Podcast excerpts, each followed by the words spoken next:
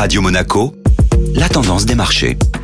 Radio Monaco, la tendance des marchés avec Société Générale Private Banking. Bonjour Aurélie Lombardo. Bonjour Eric. Les bourses européennes ont clôturé en hausse la séance d'hier, l'indice Eurostock 50 finissant à plus 0,13%. Du côté des chiffres économiques en Asie, la Chine a vu en mars ses importations bondir de 38,1% sur un an. C'est le rythme de progression le plus élevé depuis février 2017. Cette hausse s'explique notamment par la faible base de comparaison de mars 2020, lorsque l'économie chinoise était paralysée pour cause d'épidémie. Les ventes de produits chinois à l'étranger ont également connu en mars une forte hausse de 30,6% sur un an. Il s'agit pour la Chine de la meilleure performance pour ses exportations depuis février 2018. Les investisseurs ont été attentifs en début d'après-midi à la publication de l'indice des prix à la consommation aux États-Unis.